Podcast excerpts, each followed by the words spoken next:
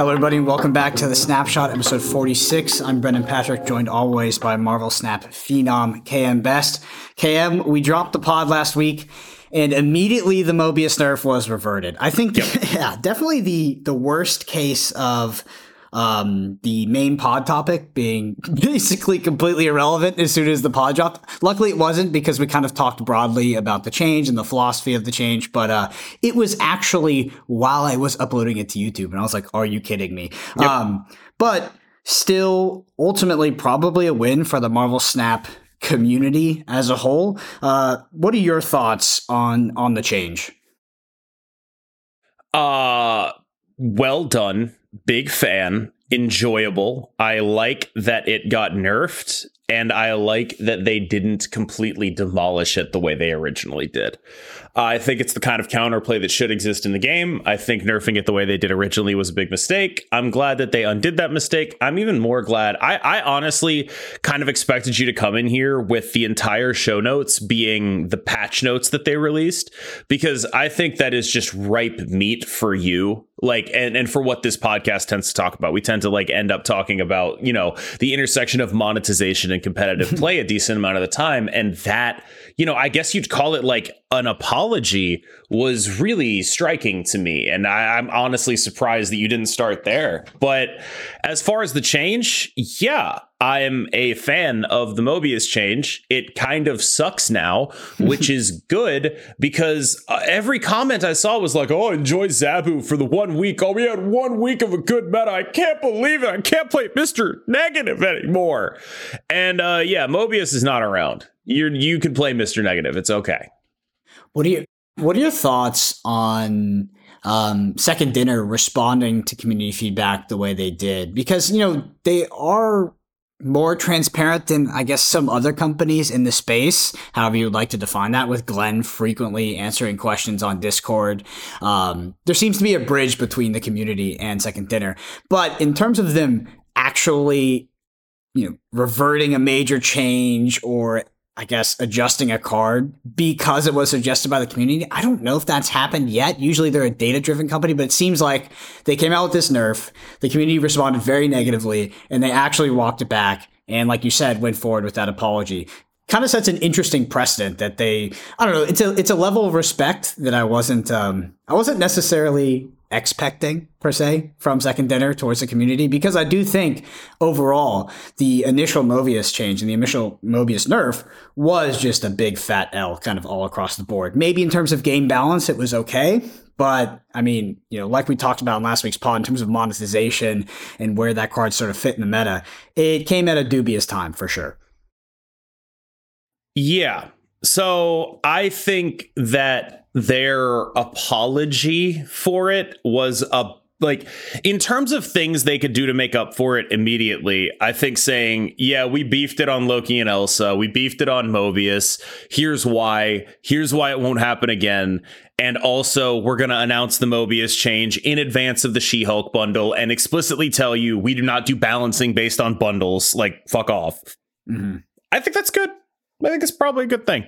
It's about as much as I could have asked of them, is what I would say. Yeah, definitely is a step in the right direction for building that confidence back with with the uh, the customer base and the players. Anyway, there was other cards changed on the OTA here. So for anybody that doesn't know, Mobius and Mobius was previously a 2-3 and it said, well, this was after the nerf that didn't last very long. It said on reveal until the end of your next turn, your cost can't be increased and your opponent's cost can't be reduced and it was reverted, uh, but it was increased by one cost. So it is now a 3 3, and it says ongoing. So not an unreveal, it's an ongoing. Your cost cannot be increased, your opponent's cost cannot be reduced. So this, this card was very prevalent in the meta prior to the nerf. Um, but like you said, now that it's been re-reverted and increased by one additional cost, it is not seeing as much play. So it is. Uh, it has the benefit. Hold on, of- I want to. I want to. I want to. I want to address something, right? Because like part of the reason it was very popular in the meta prior to the nerf was because it was being very hard carried by Angela and Elsa, mm-hmm. and those cards are just cards that want bodies in their lanes and especially Elsa doesn't really care what those bodies are and you you end up not paying a cost for including a card like that in your deck. And now Angela and Elsa both got nerfed previously. I honestly wonder if they could have just knocked a power off Mobius and it would have been fine, as opposed to adding a cost to it. like, I, I think people really underestimate just how much that metagame was defined by Elsa Bloodstone and by Angela, and how it didn't matter what the other cards in your deck were as long as they were good enough to impact, you know, some of the matchups that you saw. So there was a ton of Luke Cage, there was a ton of Mobius. It was the perfect card for that metagame, but I honestly don't know if it's very good outside of that context. I think a lot of people look at the three and they say, oh, that's why it's bad now because, you know, you're competing with, you know, Rockslide in a Darkhawk deck or, you know, you're Werewolf by Night. And you're like, yes, you are. But I do kind of wonder if this card would be fine as like a 2 2. Do you think that the additional cost increase is a bit too steep? Uh, it, it, I can't think of a deck where I actually want to play him. like it's it's hard for me to think of a deck where I'm like, "Yep, I'm excited to play Mobius in here." It's it's it's I, it's really hard for me to think of that. Now, I don't think they're ever going to change him again. Like I think at this point you just leave him where he is, but uh yeah, it's definitely an interesting thought where it's like, man, did was this just all Elsa's fault all along? Mm. Interesting. Yeah. I mean, we were talking about last week. I mean, cards that overstayed their welcome a bit, and Elsa and Loki probably fall into that category. And yeah, I mean, there most likely was, or at least it feels like it from the outside looking in, that there was some cards that died for the sins of those cards, right? Um, we did, yeah. it, it, felt like we were nerfing around those cards for, for quite a while, uh, whether that's true or not. Uh, on the player side, it definitely looked like that as we progress week to week. Anyway, progress, going through this OTA, Doctor Strange, uh, previously a 3 3, says on reveal, move your highest power card uh, to this location is now a two three. Um, the next the next few OTAs here are actually very relevant. So I just want to do we, do we need to pause on Doctor Strange? Any changes here? Is it fitting into any decks as a two three? Uh it's it's one of those changes that I wish happened like four months ago, mm-hmm. back when the deck could still play wave. Like back in the day, if I had a Doctor Strange to pair with wave on five, back when she still restricted opposing plays, I think that could have actually made move a legitimate deck. And now it's like, man, I really wish they did that, but I just don't know how much of a difference it makes if you're not an early pool move gamer. If you are an early pool move gamer, I think it's a pretty significant buff, actually. Mm. Interesting. All right. The next one, Shang-Chi. So Shang-Chi is a 4-3 and it says on reveal, or previously said on reveal, destroy all enemy cards of the location that have nine or more power. It has been changed, still a 4-3, but it says that destroy clause only applies to cards that are 10 or more power. And we saw a few changes to cards after this, which we'll go over, um, basically changing their power from 9 to 10 so that they're able to be hit by Shang-Chi. Why do you think that they made this change specifically? Or maybe they said it, but what are your thoughts behind it? There are two things that I think are worth pointing out here. The first is that the new premium stat line as a like pushed five drop is going to be 9 mm-hmm. right? And what I mean by that is something like Vision or Legion. They were very close to the max power you could get while being invulnerable to Shang-Chi, which is important out of your five drops because you don't want them to die. Now, the second is that it sort of frees them up in that way because five drops now can actually be nine as opposed to like previously you just kind of wouldn't play a lot of five drops that were nine because of the amount of Shang-Chi in the metagame. I think it frees them up to do six drop design in a different way too, where they can now make six drops bigger. Mm-hmm. Right. Because what it effectively does to me is add an extra power to like every big card. I, I don't know why it feels like that to me, but like that's the intuitive connection I make, which is, oh, Shang-Chi's aiming one higher. Can we make Hulk a 613 then? Like, uh, the, the, this is just an interesting, like, the breakpoints are different now, and I feel like you need to be more rewarded for playing a card that is vulnerable to Shang-Chi now. I, I, does that make sense? It does make sense. Because so- now, yeah, okay. I would say my biggest question is if they made this change as from sort of a macro perspective to, uh, you know, open up design a bit more so that they, they can push those numbers a bit higher, or was it specifically just the to target Shang-Chi and make Shang-Chi weaker. Because while they did change some other cards to now be, you know, reach this power, uh, this power threshold of 10, Shang-Chi on the aggregate is now weaker, right? So like cards that were Yeah. are not X10s that are used to be getting buffs. So like previous Angela, right? You'd be you'd be dancing your Angela around the Shang-Chi. You might dance your Hit Monkey around the Shang-Chi. Just like cards that you would be giving buffs to, whether it's for Surfer, or whether it's to an Angela effect, whatever. You were oftentimes keeping in mind something like Shang-Chi's nine power threshold and trying to play around that. That going up to 10 is a is a significant nerf in some cases, depending how the power increments sort of stack up. It is a significant nerf to Shang-Chi, which I, I feel like the cards they've they've kind of wanted to nerf. I mean, they've talked about, um, in a sense, Yeah. how they're not super fond of these these tech cards that just fit into every single deck. I think there's a prevailing sense that there's some cards that are just less fun to play against than others. And Shang-Chi, Enchantress to a lesser extent, Professor X, Alioth, these are those cards. Now, I would say Shang-Chi is the least offensive of them because it does such a good and important job at keeping import keeping things in check in a real way. But this allows it to still keep things in check while making it a little bit weaker. I think it's just overall very smart. A good call, in my opinion. I think the canary in the coal mine was do you remember when we had Glenn on and he was like, I'm so glad that Loki inverted the paradigm and made Shang-Chi bad, right? Yes, I and do. then within a month and a half, we were all playing Shang-Chi in our Loki decks. And it was like, ah, shit. I, I, I would guess that that is, I, I would guess that that is the proximate cause, where it was just like, oh man, well, we had a little bit of peace from this guy, but now it's become abundantly clear that if the Loki decks are playing him too, it's just like, okay, we should probably do something about the actual card Shang-Chi.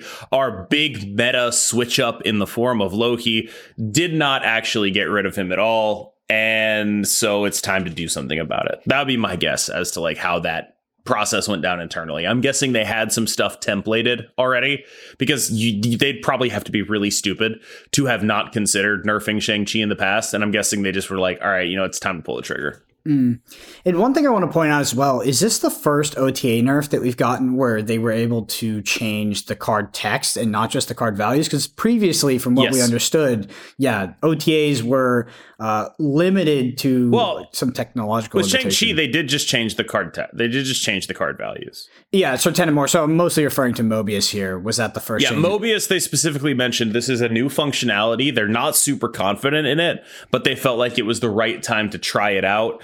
Uh, but we shouldn't expect it in the future as like a major thing. This is like something they were not very confident in. They were pretty sure they could make it work, but it's not something they want to do all the time, I think. I don't know what that means. I have no idea. I don't do know I. anything about the back end there, but that is my impression. Yeah, it, that that makes absolutely no sense to me. But I'll just I'll go with it. It makes no sense to me either. Uh, But I, I, I don't know. They would know. I don't. All right, some other cards that were changed. So She Hulk was a 6 9, is now a 6 10. Warpath was a 4 5 to get plus 4, so it would have been a 4 9, but now it gets plus 5. Um, so it's a 4 10 subject to Shang-Chi. Jessica Jones as well. Jessica Jones has changed to a 4 5. Um, it, it does dodge that Shang-Chi's value because it is now a 4 9 when it triggers its effect, so that's relevant. Um, the monster Yep. that pops out of Monster World is no longer a 6 9, it is a 6 10. Monster Island, Island. sir. Monster Island, yeah, Monster World. Um, not quite a Monster World, Monster Island. It is a 6'10, so it can't be hit by Shang-Chi. And then we have Strongman. So Strongman was previously a 4-4. So Strong man. I'm just messing with you at this point. All right, strong guy four four, and it said ongoing. If you have, if uh, your hand is empty, get plus six power. It is now a three three, and it says if your hand is empty, get plus six power. So dodge a Shang Chi, minus one cost, an iconic card for you, KM. What are your thoughts? Oh yeah. Uh well, he still kind of sucks. so like I saw this and I was like, "Oh, he's like a good stat line now." And the issue is he kind of sucks cuz you're never actually to get it.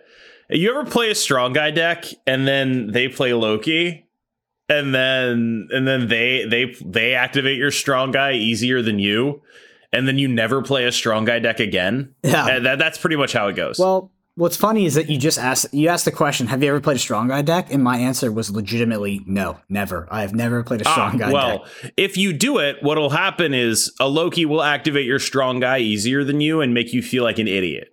I've uh I've rolled him on District X and he's been trash. that's about the extent. Of, the, that's the extent of my strong guy, my strong guy experience. All right, Miss Marvel came out. Uh, the season pass card is a four five. Says ongoing. Adjacent locations where your cards have unique costs have plus five power. What's been your experience with this card uh, post release game? She's really good. I think that there's a fun dynamic with her where she gets worse the better your opponents are which is like the inverse of Loki, right? Where like Loki scales with play skill. The better you get at playing with it, the better it is. But Miss Marvel, it's inverted because play skill scales with MMR, and your opponents are going to be better able to deal with what she's doing and better able to understand how to deal with it. Whereas if you're in pool one, isn't she just like the best card in the game? like, if you're playing like pool one spectrum, she's busted, dude. She's unbelievable. And I think that's just fun because like we've seen the issues with the kind of gameplay that say a Loki generates at the top end of MMR and at the bottom end of MMR. And now we have a card that's like the complete opposite. It's just like just dumb stats so the worse your MMR is, the better she is. and I think that's a fun and interesting dynamic, but I imagine it must be like a huge headache for a developer to have to think about like, oh my god, okay, so now we've we've we made the opposite problem, right? Is there like there's no card that linearly scales with skill, I guess. There's no card that's like exactly as good. Actually, you know what? That's a lie. There is. Which one? A card that is exactly as good in like pool 2 as it is in pool 5 is like Nebula, right? They've done it before, but I think this one, this was just fun because we've had like Elsa and Loki, which scaled with play skill very heavily, and now we have a card that like scales the opposite of play skill. You just put her in the middle, and it's like, haha, I'm a 415, and she's she's like really good there. And I kind of wonder if they're like like I think I tend to group her in like that Nebula range of okay season pass cards as opposed to the Loki Elsa range of decidedly not okay season pass cards. Okay, but I, I kind of wonder if like maybe that's just because because, you know, I'm playing in High Infinite where she's, you know, a fine to good card, but certainly not busted. Yeah, I felt like Nebula, at least when Nebula came out, was pretty good. Um, yeah. Yeah, yeah. So maybe maybe she is on par with Nebula. It's in, it's interesting to think about season pass cards. There was actually a comment on YouTube that was like breaking down all of the season pass cards and it pointed out how many had been buffed or nerfed, and it was uh, the vast majority of them, which you know we had spoken about. Do you think that this is a card yep. that might uh, might not be nerfed or buffed in the next two months?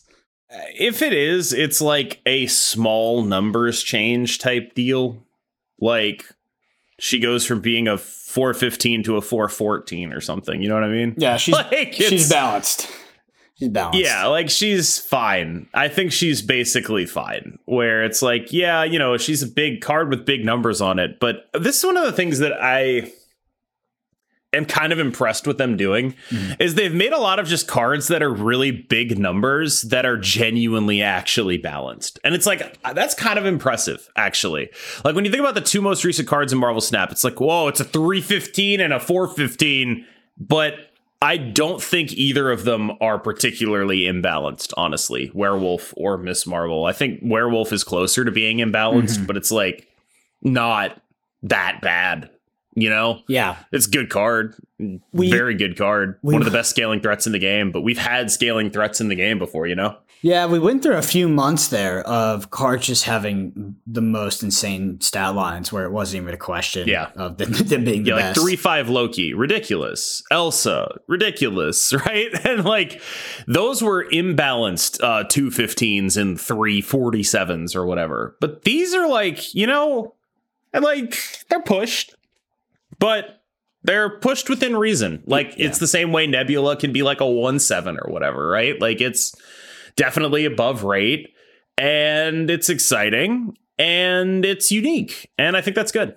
I think with Miss Marvel, you have to jump you have to jump through hoops for power. Where with um, Elsa Bloodstone, you were technically doing it, but the deck was just it was also they just underestimated what the hoops were. exactly. It's too easy, right? Loki, Yeah. Loki, basically no hoops. Um, and yeah, I think this is a card where you can attain a, a very high stat line of 415, but you are significantly limiting your choices in deck building and how you're deploying Yep. your threats on the location potentially. So, um, yeah, I think it's a balanced 415 for as crazy as that might sound. I I know it sounds weird, but she's a balanced 415. It's it's messed up. Are you a fa- One card I am sad for though is Claw. Like I do think that sucks that she just power creeps the hell out of Claw. That sucks. Yeah, mm, I guess. I guess. Yeah, I guess she does. eh? Yeah. um, I, that does make me sad. Like she's she just kind of ruins what I think is a unique facet of the game in in my boy Claw. It makes me sad. What are your thoughts? Or I know it's early days now because we're early into the week, but how do you feel about a balanced season pass card versus you know something that might be higher power level for not from a macro perspective where you know you're giving your commentary as like this a podcaster or a streamer but like from an just a pure enjoyment it doesn't shake up the meta quite as much do you feel like this is the appropriate power level you would like to see on season pass cards moving forward is it is it fun enough is it cool is it unique enough Oh, I'm gonna be honest with you, man. I've already kind of stopped playing with her. Yep. I I never I bought her. Never made a deck with her. Not gonna lie. I'm I'm a super I'm a super I- degen in that sense. I'm gonna be honest with you. It's like okay, I she's cool, but I I like I'm exploring other stuff now because I'm trying to push things as far as I can. And I think one of the things about Miss Marvel, I will say there is one shell that is very underexplored with her that I really want to explore, and I think I'm gonna get a chance to do it with Gladiator. But I'll tell you, I'll tell you what it is. It is the curve of Miss Marvel into Leech into Doctor Doom. I want to do that. okay. Sure your your opponent will love that. Well, I just think it's like, okay, look, I'm going to play 30 power, which means I have a free slot on five. And the other thing I would do on five is like put one big guy or on the board or something, right? Like Miss Marvel Vision, Doctor Doom is the same kind of thing. But like if I have to put one big guy on the board, like if it's Dino or like a utility guy like Legion, I feel like I'd rather just play Leech or Vision, right? Mm-hmm. And so doing something like that is like, actually kind of exciting. Just being like, all right, so here's my curve. It's Jeff, Gladiator, Miss Marvel, Vision, Doom, or like Jeff, uh, Polaris, Miss Marvel, Vision, Doom. You know what I mean? Like that. I, things like that, where like our fives are Vision and Leech, our four is Miss Marvel. We have Doom at the top end. I'm just kind of interested in seeing what that kind of deck can look like right now. Yeah. I'd imagine what it looks like is losing horribly to Loki, though. So what can you do? Mm. Yep. Uh, I, I mean, I'm keen to see if you- if you if you pull it off. We'll, we can recap it. But let's let's head to the bend and snap section. So we have a comment here from Jashido Brown. They say, "I don't have a question. I'm still going to read it out and say, I'm just here to say the Destroyer should get his 16th point of power back. Red Skull should probably get his 15th back, but ain't happening anytime soon. Lamau. This is actually our most upvoted comment. I mean, a lot of people seem to agree that Destroyer should get his 16th back and Red Skull should get the 15th back. I just want to get your commentary on those potential buffs. Destroyer, sure, yeah, absolutely. Red Skull is the premier Shuri target, and as such, probably should not get that 15th power back, right? We talk so much about the way to combat Shuri being very straightforwardly flip the Red Skull lane, especially now that something like Sauron exists. The power of Red Skull is the most important thing in that deck. If Red Skull starts being an instant win, again, that deck just becomes really annoying.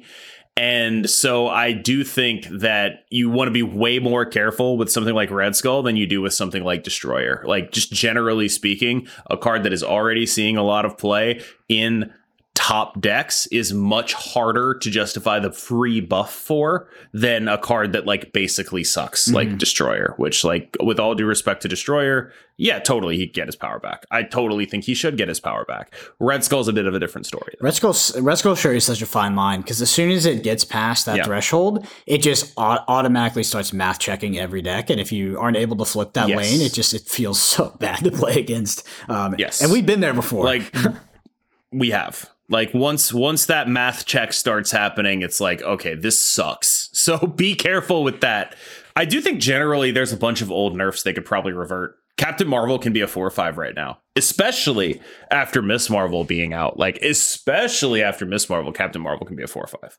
Yeah, for sure. Um, I mean, I think they should just revert all the bounce nerfs to bring back that deck. My favorite deck. Um, but unfortunately, remember when Beast was a two-two? What an insane card! I know, and it's it's so freaking good and playable at, at, at current rate three four. So um, I mean, to be fair, when the three four nerf came down, I was like, I don't think this is actually a nerf, and I was right. Yeah. All right. The next one here is from Mix and Love. They say, I think one reason that season pass cards get nerfed uh, the most often is because play rate is one of the metrics Second Dinner uses for nerfs. I just, I wasn't aware that, I mean, I'm sure that they do to an extent, but I don't think, is play rate, like, how important is that in the equation of if something gets nerfed? Surely win rate is higher weighted, right? I'm sure that, that they find. Play rate is an important part of understanding the context, but I think reading that that way would require like for what that person has typed. My impression is they seem to think that second dinner is composed of entirely morons because you would have to be an actual moron to not consider confounding variables in play rate like that. Like, if you think that second dinner is just looking at play rate stats and win rate stats on SnapFan and pointing out how, who to nerf based on that, I just don't know what to tell you. On They're Snap very fan. clearly a little bit more sophisticated than that. And they very clearly would understand that you have to control for the amount of how many people own the card. That's very, very obvious. Like the first thing you control for when looking at it, they would have to be incompetent on a level that I genuinely do not think is possible in order for that to be the issue. The reason Season Pass gets so much balance attention is because they very clearly want it to be an exciting and good card. Season pass cards tend to get pushed a little bit further in development, is my theory. And when they are not pushed a little bit further in development, a lot of attention is paid towards buffing them up. That said, I think that they have learned their issues here. They did mention they're getting about twice as much testing on season pass cards going forward as they had previously. So, no, I, I basically if you're suggesting that second dinner is so stupid that they don't understand that play rate is impacted by how many people own the card, I just don't know what to tell you. I don't think they're that stupid. I think they would have to be impossibly dumb. Can you imagine if it was just the second dinner's sort of data data analyst was just some intern ripping through stats on uh, SnapFan? like a guy who's like, yo, the play rate is crazy. You seen this so Agatha one other thing I want to name check here. one other thing I want to name check here is I think people are I think this comment is based on a couple comments they've made about specifically one card, mm-hmm. which is Galactus. They want Galactus's play rate to be low, but that's not an accurate description of what they said about Galactus, which is his play rate and win rate. Like, like here's here's the thing. When a deck is very common and still has a high win rate, that can be indicative of an issue because it's common and still winning all the time. And the reason that's like kind of a, a weird thing is when you play mirrors, your win rate by definition is pulled down to 50% because you know one person playing the deck mm-hmm. wins and one person playing the deck loses.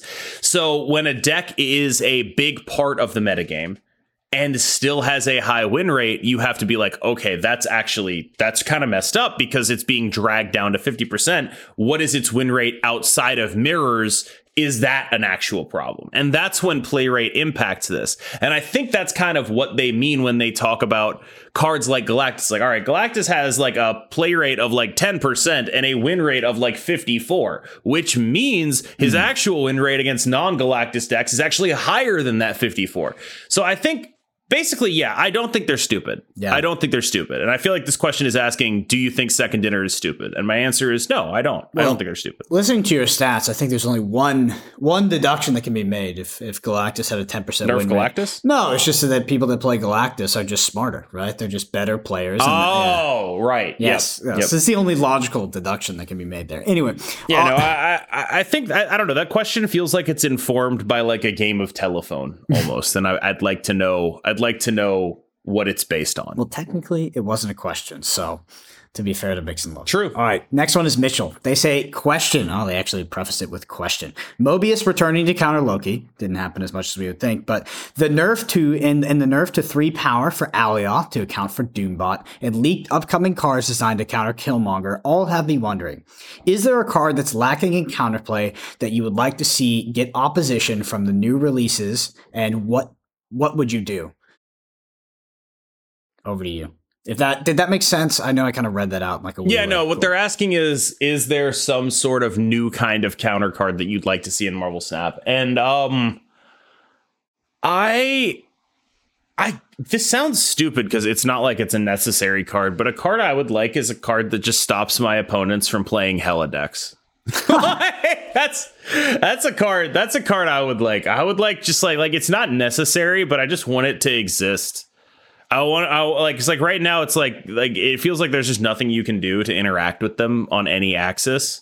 It's just like, oh, did they do the thing? I'm dead. Cool. Maybe I can try to snipe their Hella with a Cosmo, but like- it doesn't really do anything. Like, give me a card that says cards that are discarded can't come back. Yeah, Hella's really balanced though because if you know they're on Hella, Oh yeah, she's balanced in that she sucks, just but like yeah. it's still annoying. yeah, you just, Yeah. you just but listen to hear this one out. You have a card. You you play a card. It's a one one, and it says Okay. if your opponent copies this card, all other cards or something, they obviously would be worded like that, become rocks. So it's like you have this like really bad card in your deck. It's a one one, but if it gets copied or your opponent steals it somehow, it makes their entire hand rocks. Isn't that just Viper bait? Is that Viper bait? Well, let me think. Not not they play it on the board, like they copy it. So it'd be like Oh, it's like a it's like a oh, okay. Loki silver bullet that just exists in your No, deck. I think that would suck. Of I think that would suck. Of course it would suck. That'd be terrible. but that would be freaking hilarious. that would be funny. Yeah. I would love there to be a little bit of a gamble or more of a gamble when you play Loki potentially, but I mean Loki's probably Yeah, the issue with a card like that is you'd have to staple it onto something that R also does something else, or it'll be unplayable, right? well, like I think that that would be it's the, gotta be- that'd be the push and pull, right? Is you'd have to make the card like really really bad. It'd have to be borderline unplayable. Yeah. It'd be a, like a meta, but it's a silver bullet card, right? So it's just going to make all of your opponent, lo- your opponent, uh, well, like, opponents you are look playing at what's happening with current Mobius now, right? Like Mobius is like a silver bullet card, but since it's not stapled to like a body that's good value and it's not doing anything else, it's kind of unplayable. Yeah. And so that is awkward, right? Like if you try to make a counter card, the one that got leaked is called like Hyera. It's a 3-4 that says 1 and 6 cost cards cannot be destroyed. And it's it's got a, that's an ongoing ability. And it's like that's awesome and I really like it and also I don't know if it's any good. like, it's, What, uh, what are the stats again? it's like uh what I want to play it in is Thanos Lockjaw though. I think that's that's like like Thanos Lockjaw deck that loses to Killmonger and is entirely composed of one and six drops. True. like that's that's where I like her. But True. like I, I don't know. I don't know. I uh but like that like as far as that like give me a card that's like 3 4 cards that are discarded just go away forever. So like no swarm, no APOC, none of that. Give me a card that's like that. Give me that. no swarm, no APOC, no Ghost Rider, no Hella. They're just gone. He's dead. Every card, give me every card that gets discarded is actually exiled now. Dude, the only time I ever play discard cards is at the uh, at the end of every season when I need to satisfy my discard threshold to finish the quest. And I that's know always it's my not last a thing that actually needs a counter. I just I'm sick of losing, like not even losing to Hella. I'm sick of playing against Hella. Mm, like, yeah. I just feel like there should be something to interact with that. We have like uh we have Mobius to interact with Mr. Negative, right? Like, why isn't there something I can do about Hella? My theory is that they love Hella because it is just an on rails Timmy deck that does the thing, and Yeah. any any smart player would absolutely retreat before the Hella is played. so it's just Yep. like this like Timmy deck that beats up on on players, I guess that don't expect it. All right, next one is from Richie. They say, is it wrong to say that Sera? Uh, Sera Zabu and cost reduction cards are are paying for Loki's sins, and Mobi and Mobius Yes. would be less impactful if Loki didn't reduce cost. Yes, Yeah. it is wrong to say that because they're not paying for his sins because Mobius sucks. Yeah. Are we done here? I mean, this is a last week comment, to be fair, but yeah. uh, yeah, no, I know. It's just like like like I- it's just one of those things where it's like, guys, please just wait to see how the thing plays out. Where it's like, all right, look, yes. If if it turns out three cost Mobius was everywhere, you could say, you know, yeah, Sera and Zabu decks are paying for Loki's sins. But I think the other thing is like, why the fuck shouldn't they have counterplay? This is one of the things that like I don't think I like I I've never heard had properly explained to me. It's like why shouldn't there be counterplay to cost reduction? Mm. It's fucking everywhere. Just because some cost reduction sucks doesn't mean that there shouldn't be counterplay to good cost reduction. It's like saying like, "Oh, doesn't Shang-Chi counter She-Hulk? Why would they make a card that counters She-Hulk? She's already not very good." And it's like, "Well, it counters everything in that range, right? Like eat the good cards and the bad cards. And every card, like like, oh, why would they make a card like Enchantress? It counters my ghost. And it's like, well, hold on now. like, like I just think that, like, yeah, every tech card has a range of stuff it is good against, right? It's not only good against one thing. The cards that uh, it's teching against tend, like, yeah, the tech cards tend to be used mostly against the best stuff that they beat. Because that's why you play a tech card, right? Am I am I way off base here, or is this just like, is this just like like do you understand what I'm getting at here? I almost feel like I'm not explaining it right. Mm. So I think that, you know, in the previous iteration of Mobius, people that were playing Zabu and Sera were probably frustrated because the number one hate bar, the at least the current number one hate bear card against them was one of the most played cards because Loki was so prevalent and Mobius was an efficient Right. body. But as Mobius becomes less efficient, it's not. But like, is it was it wrong What previously? What I'm getting at is is like every tech card hits a range of stuff, right? It, it- it's like saying that like other things that Shang-Chi hits are paying for the sins of Werewolf by Night or whatever. You know what I mean? paying for the sins Like- of Vanilla Hulk. Right. No, no, like like it's like saying no, it's like saying Vanilla Hulk is paying for the sins of Darkhawk or whatever, Yeah, right? yeah. Like it's like everything that something like that hits is going to run a gamut from good to bad, right? It's like saying Scorpion is paying for the sins of High Evo when Luke Cage exists, Mhm. right? Like it's it's like every card that does something specific tech-wise hits a range of things from good to bad. Yeah. And in some sense, all the bad ones are paying for the sins of the good ones, right? Like that's how it works. The tech card being playable is predicated on how well it matches up into the good ones because those are the ones you see. Yep. No, I think that that's totally fair. Uh, and like you said, it's a range. Like, it's a ra- it's a range of I just good don't to know bad. why it's only it, but it's like only an issue when it's cost reduction. No one says that about anything else. It's only an issue when it's cost reduction. This is never a conversation we've had about Shang-Chi or Enchantress or Moby or not Mobius or Luke Cage or Shadow King or anything else. It's only about cost reduction when we have this conversation where it's like, oh, they're paying for the sins of the other thing. And it's like, that's every tech card. Every tech card, if it's playable, is playable because it matches up well into the best thing. Yeah, I wonder if it's because like Sera and Zabu, uh, they fall under the umbrella of cost reduction, right? But they're almost looked at as like ar- their own archetypes in a sense. Like Zabu is an archetype, Sera is an archetype in a sense. Not not that that's correct, Yeah. but people they you know those decks like those cards individually have their own identity to like an entire set of decks, right? There are there are Zabu decks plural, there are Sera decks plural, Yeah. but there's not a lot of um yeah, I don't know, scorpion decks or whatever. Yeah. So I don't know. It- yeah, no, I think that's probably it. It's just like it's something that's always struck me as weird because, like, by definition, yeah, but it's also not a problem, right? Like, a, the tech card is always only ever going to be playable if it matches up well into the best thing that it techs against. That's how it works. And I mean, luckily, Mobius does not match up well into like any of those things. so we don't have to worry about it. But like, yeah, I think I think it's just weird that like that, I guess, frame of discussion came to prominence because it's like why shouldn't there be a tech card for Zabu and Sera? What are you what are you talking about? Like why should there not be a tech card for Mr. Negative? Again, like what are you talking about? This um just because a deck is like kind of bad doesn't mean there shouldn't be any way to interact with it. This is uh this this this for some reason it's kind of non sequitur, but this this prompts a question from me. I'm going to sneak into the bend and snap this this this week. And I have a question for you.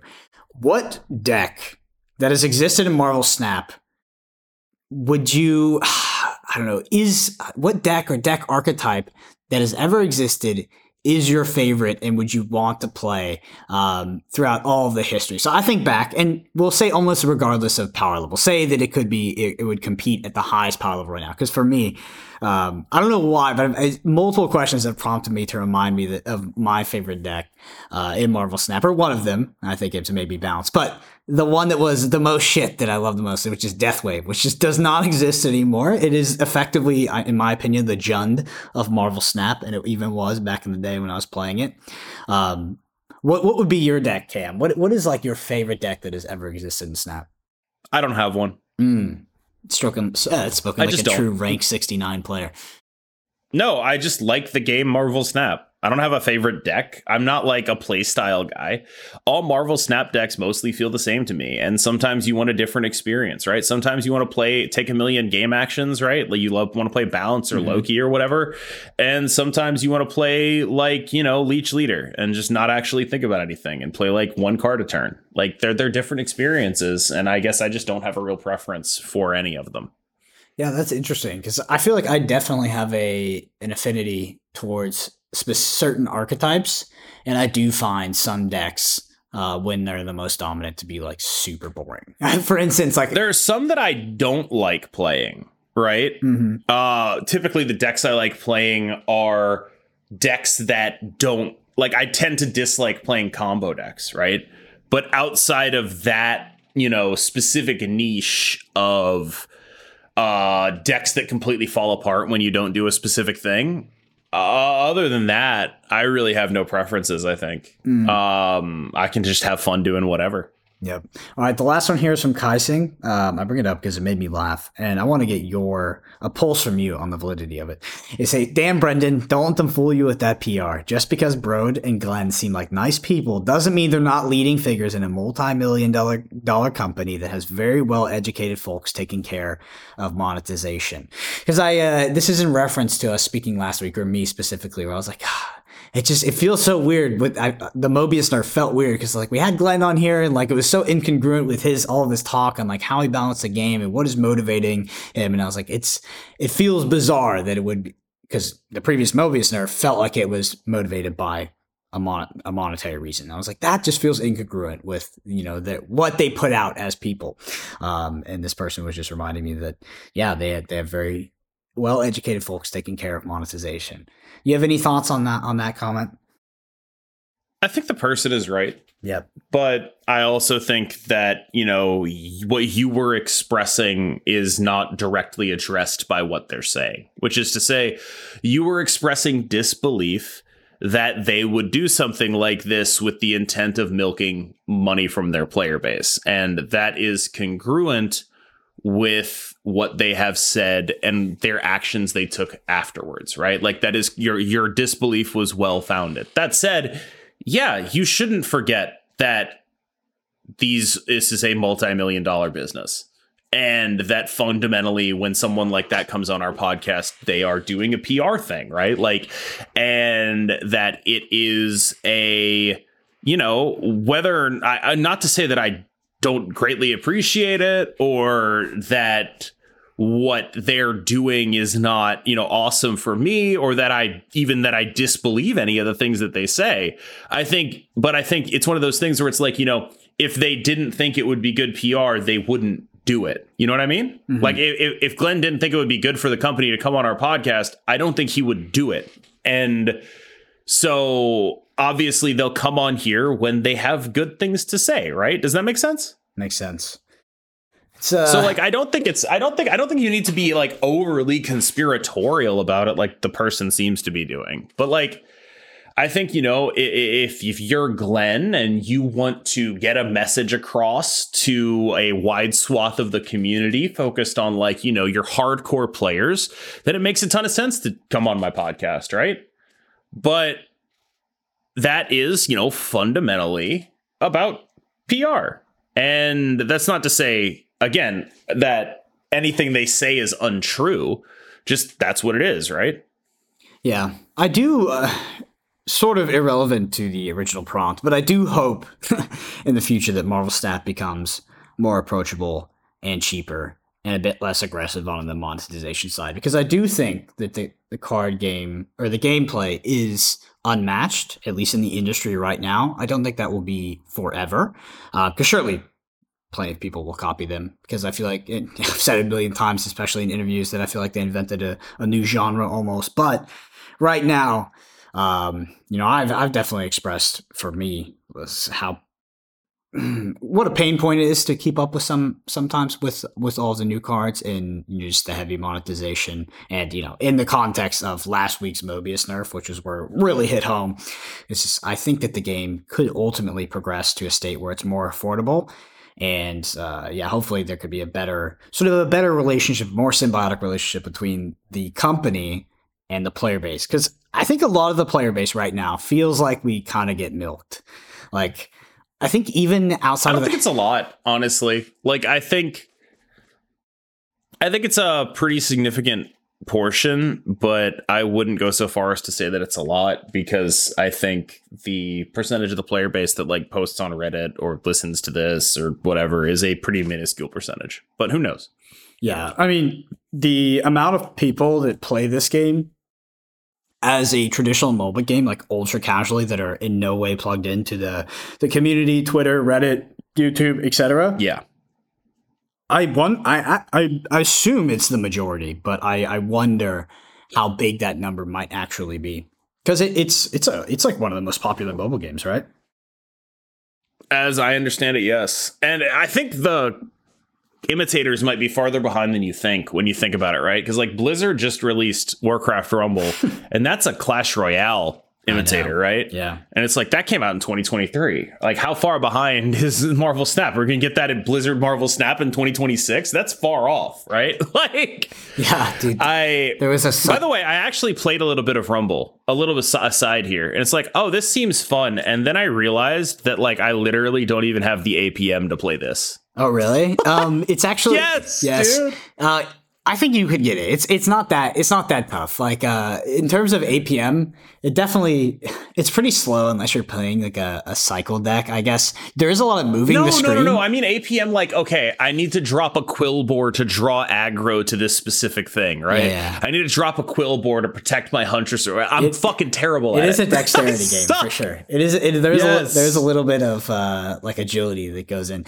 Um, it's super funny. So yeah, again, circling back to Warcraft Rumble, the the PVE campaign, if you stay free to play, is is genuinely pretty good. Like it's a good free to play experience. I spent like forty bucks. That's It's fun. That's, yeah, that uh, it is fun. Um, I think that yeah, their monetization is just very aggressive, and then the PvP is uh, is definitely to it, it, it crosses my threshold of pay to win. Uh, that being said, we had a funny comment from one of our OG our OG listeners, uh, Purple Purple Latipus. he said, "I don't I don't know what you mean, Brendan, by uh, by compet the Mar- Warcraft Rumble not having competitive integrity. It has plenty of competitive integrity for sale in the shop. I, I get notifications all the time of bundles willing to sell willing and ready to sell me competitive integrity."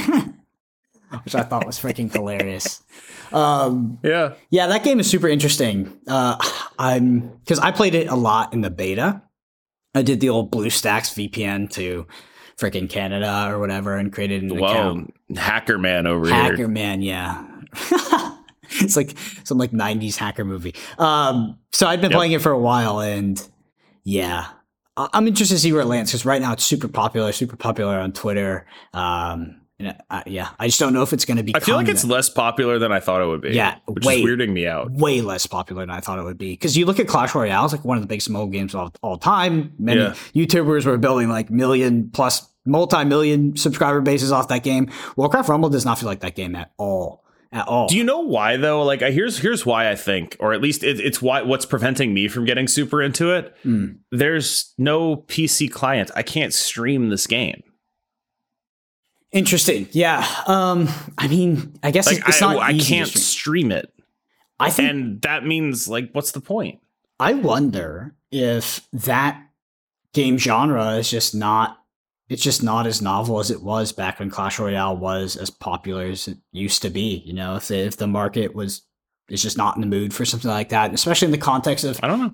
It's weird too because bl- the the Warcraft universe is phenomenal. Um, it's a well established IP. People love that IP, but I also think that people in general are pretty jaded with Blizzard. Like Blizzard is.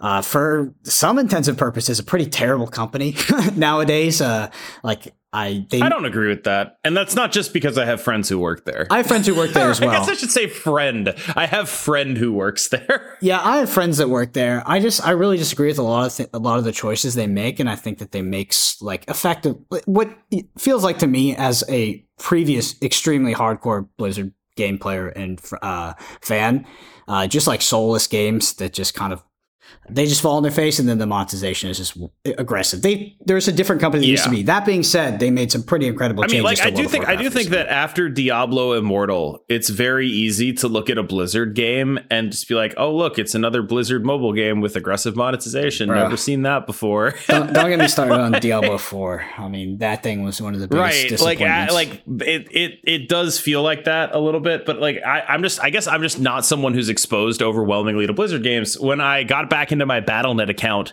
I actually went and checked, and the only two Blizzard games I've ever installed are Hearthstone and uh, Warcraft Rumble. Oh. So.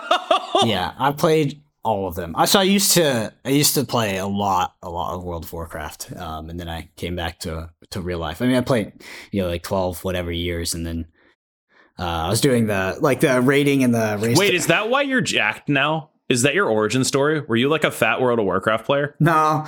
Um, no, definitely not. Like actually it was kind of the opposite. It was like I stopped playing World of Warcraft in in, in college and then I got fat after college because uh was, Oh damn. Okay. Yeah, I was I was playing basically this is like this is like the the most classic uh, origin story for getting out of shape is like I went to college, I was in shape, I started playing rugby.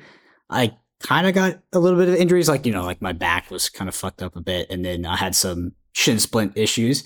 And yeah, I just like stopped playing rugby and then oh and then you just kept eating yes. way, yeah. yes. Which is not ideal. Um so yeah that that's the origin story. Anyway um, yeah uh, I, if i stopped going to the gym i would be like 350 pounds i think. Yeah it, it, it, happens quick. So the biggest one for me is um nobody really told me too which was kind of frustrating. You know i thought i was just husky. I thought I was big boned you know all that good stuff. And then one day you know the friend just somebody somebody said to me, and I was like, "Shit, you're right. Damn, I'm kind of pissed at I'm everybody fat. around I'm me." fat right now. Everyone tells me that I'm not, and like like they're fucking insane, right? Like everyone's like, "Oh, you lift, you're just big." It's like, no, no, I'm fat. I also lift. Those are two different things. it's a- like yes, I did spend yesterday pause repping 275 a lot. Yes, I did do that. Okay, fine, but I'm still fat. it's just so funny because that was the same shit that I used to hear. And then one day, I swear to God, one day someone just told me, and I was was like, I I was just so disappointed that I was surprised at that point. I was Yeah, I will say I will I will not be surprised when someone says Yeah. Anyway, someone called me someone called me on stream. Someone said he looks like a chubby Adolf. That was a good one. What the fuck? Yeah. Wait, I don't. it must be. What is it? Eight? That doesn't even make sense. Like I don't understand. What do you mean? Are you actually struggling to figure that out? There is one famous Adolf man. I know which one they're referring to, but I'm trying to. Okay. I'm trying to reconcile the likeness here, and I'm like, oh, Yeah, no, I think they were just trying to be mean, and I have like the haircut. Yeah, I was gonna say it's probably, just it's probably to the be mean. haircut. It's probably the haircut. I think they, I think they, were, I think they were pretty, just very much just trying to be mean. But that that one that one made me laugh because it's like so low effort. It's so low effort, and it's just like So- uh, that that one that one's like It's so- shit. It's genuinely so random. So Yeah. It's like, it's like one of those things where like halfway through the joke you forget you're telling a joke. Oh my god. Uh, anyway, let's uh let's hit let's hit at least one one deck here. Uh, I pulled three Okay. off your Twitter. Which, which one would you like to highlight? Destroy, Deadpool. Which ones did you pull? All of them. All of them, baby. Shuri, Loki, Oh. Destroy, Deadpool. Uh I think you could pick whichever one, honestly. oh, let's go Deadpool. I think that the Twitter post is a pretty good cross section. Um my guess would be you'd start with Loki and Darkhawk bounce hmm. How how and then destroy. It'd probably be those three. Yeah, Destroy's not not a deck we talk about too much, so I'm just gonna hit on that one. So for the list Okay. here, we've got Deadpool, Forge, Nico, X23, Carnage, Wolverine, Killmonger, Venom, Hulkbuster, Arnim Zola, Null, Death. I mean, how playable is this deck actually at at high elo or mid to high elo? We'll say. Extremely, extremely, extremely playable. What um what what has changed? What, like what? Yeah, is, have any conditions changed? Like what what sort of And uh, no, it's a good deck. And if you get the draw two off Nico, you're the best deck in the game. that's uh, that's pretty much how it goes, right? You get the draw two off Nico, and you just like immediately start shitting on everyone. You don't get the draw two off Nico, and you're like still a pretty solid deck, right? Yeah. Like you're you go, but like that that draw two brings you from like a minus to S plus, right? Like when you hit that draw two off a Deadpool, it's just like Jesus fucking Christ, I'm so dead. And it's even better because there's like a bunch of Darkhawk decks running around right now. It's like ah yeah yeah yeah yeah, nice Darkhawk bounce deck. I've got Killmonger and a draw two. like it's it's something. I'll say that. Or like oh nice Black Widow. I'll carnage it. You know, a lot of just like stuff that it does matches up well. There's big people playing Clog. It's it's good into Clog, obviously. There's people playing Loki. It has a non-embarrassing Loki matchup. The Loki player really needs to get specific stuff mm-hmm. off of the Loki in order for it to be a good card. You need like the null, you need the death. That's typically about the range you need to be in if you want to say you have a reasonable Loki matchup. You need to have like maybe one or two good hits from them, and otherwise all your cards need to be totally fucking useless. Destroy fulfills that pretty well. Darkhawk Bounce fulfills that pretty well. And I think that that is uh, kind of why they're good. Like these are decks that do not instantly lose to the card Loki, so that's solid. They're decks that have solid interaction for other things that are commonly being played. Uh, in the case of Darkhawk Bounce and Destroy, both of them are very good into like you know clog stuff because of Beast Falcon and be and Destroy because of the entire deck. They're good into various like like they both run Nico, so they're both good into like Dark Hawk type stuff. Like there's just there's just a lot that these decks do right in the current metagame. And most of it is having a proactive game plan that does not immediately lose to Loki, but also allows you to not be in the Cerebro 3 spot, right? Hmm. Where Cerebro 3 beat Loki and beat nothing else. These decks are actually functional decks into other matchups, and also they don't instantly lose to Loki. Yep. I mean, that, that was a good pitch. I mean, I'm sold. It's it's so funny how the, the, the Loki dynamic with you know you need them. Obviously, you have good cards you can give them in the form of Null and Death, but you know you give them a Carnage, uh, an X23, a Wolverine. It's it's it's not as impressive as what Loki players are used to getting and sort of playing at below curve against you. So yeah, makes sense on why it would be it would be good. Anyway, anything else you want to end with uh, this week, Cam, before we close it out? Uh, gratitude. We're approaching a year of podcasting. So thank you for reaching out to do this. And thanks to everyone who listens to us. We passed a hundred thousand total downloads, which is insane. Um, I'm very grateful for what I've got Yeah. and I really appreciate it. We should um for the f- for the 52nd episode, we should talk about the origin story of the snapshot because I think it's actually pretty funny. it's uh, I don't even know that we could talk about it now. There's nothing funny about it. It's just it's just quite it's quite random. It's quite random. Um, like basically.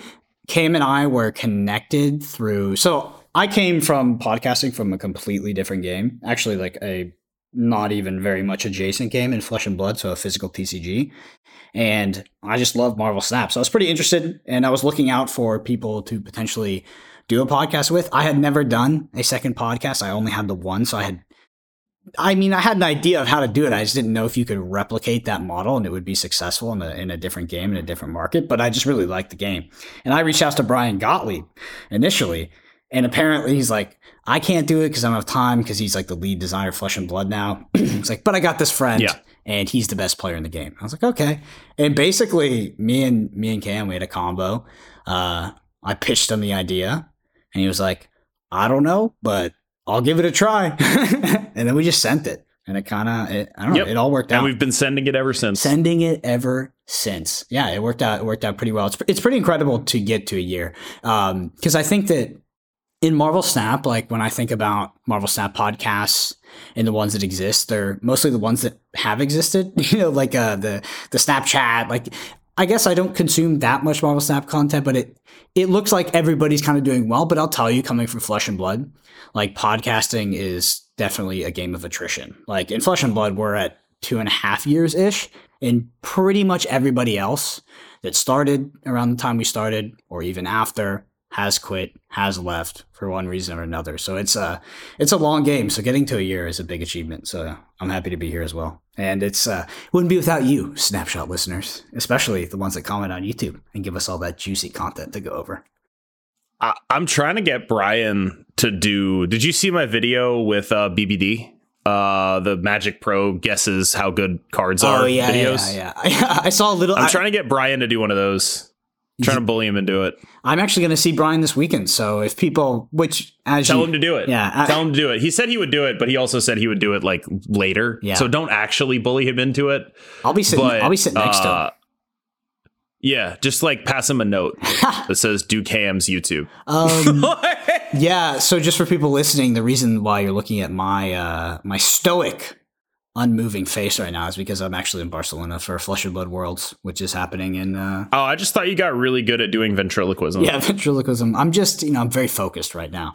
Uh, yeah. But yeah, Barcelona for Fab Worlds will be casting, and uh, Brian's going to be here as well. So I'll be, I'll be sure to say hi for you. Anyway, for those of you listening, the number one thing you can do if you're a Snapshot Pod fan, if you're a listener, is leave us a review. You can do it on Spotify or Apple Podcasts. There's a video version of this on YouTube at youtube.com slash at the underscore snapshot. Hit that like, subscribe while you're there. We're both on Twitter, Brendan APG, Cam Best MS, and Cam is streaming. Cam, what is your Twitch schedule? Uh, the upcoming week, because of Twitch drops, it's going to be much more like every day I will be online playing Marvel Snap at 6 p.m. and later, right?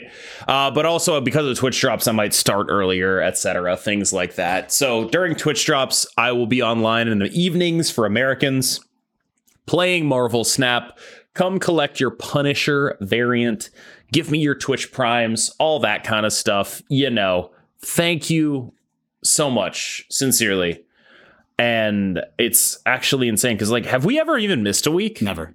But I never. I I have never missed a week ever. uh, I, I mean, that was actually in like I remember when we had not to not to detract too much, but I remember we had our first conversation. That was the only thing I asked is that we never miss a week because for me that's just the most important. I don't even remember that. Yeah, that was like you're like, what do you need from me? I, I was no like, I, he's, he's, like, what do you need from me? I was like, just don't miss, don't miss, because if you miss once, you're gonna miss again, and yeah, that's why rain, shine, uh, Barcelona or not, we're hitting these pods every single week.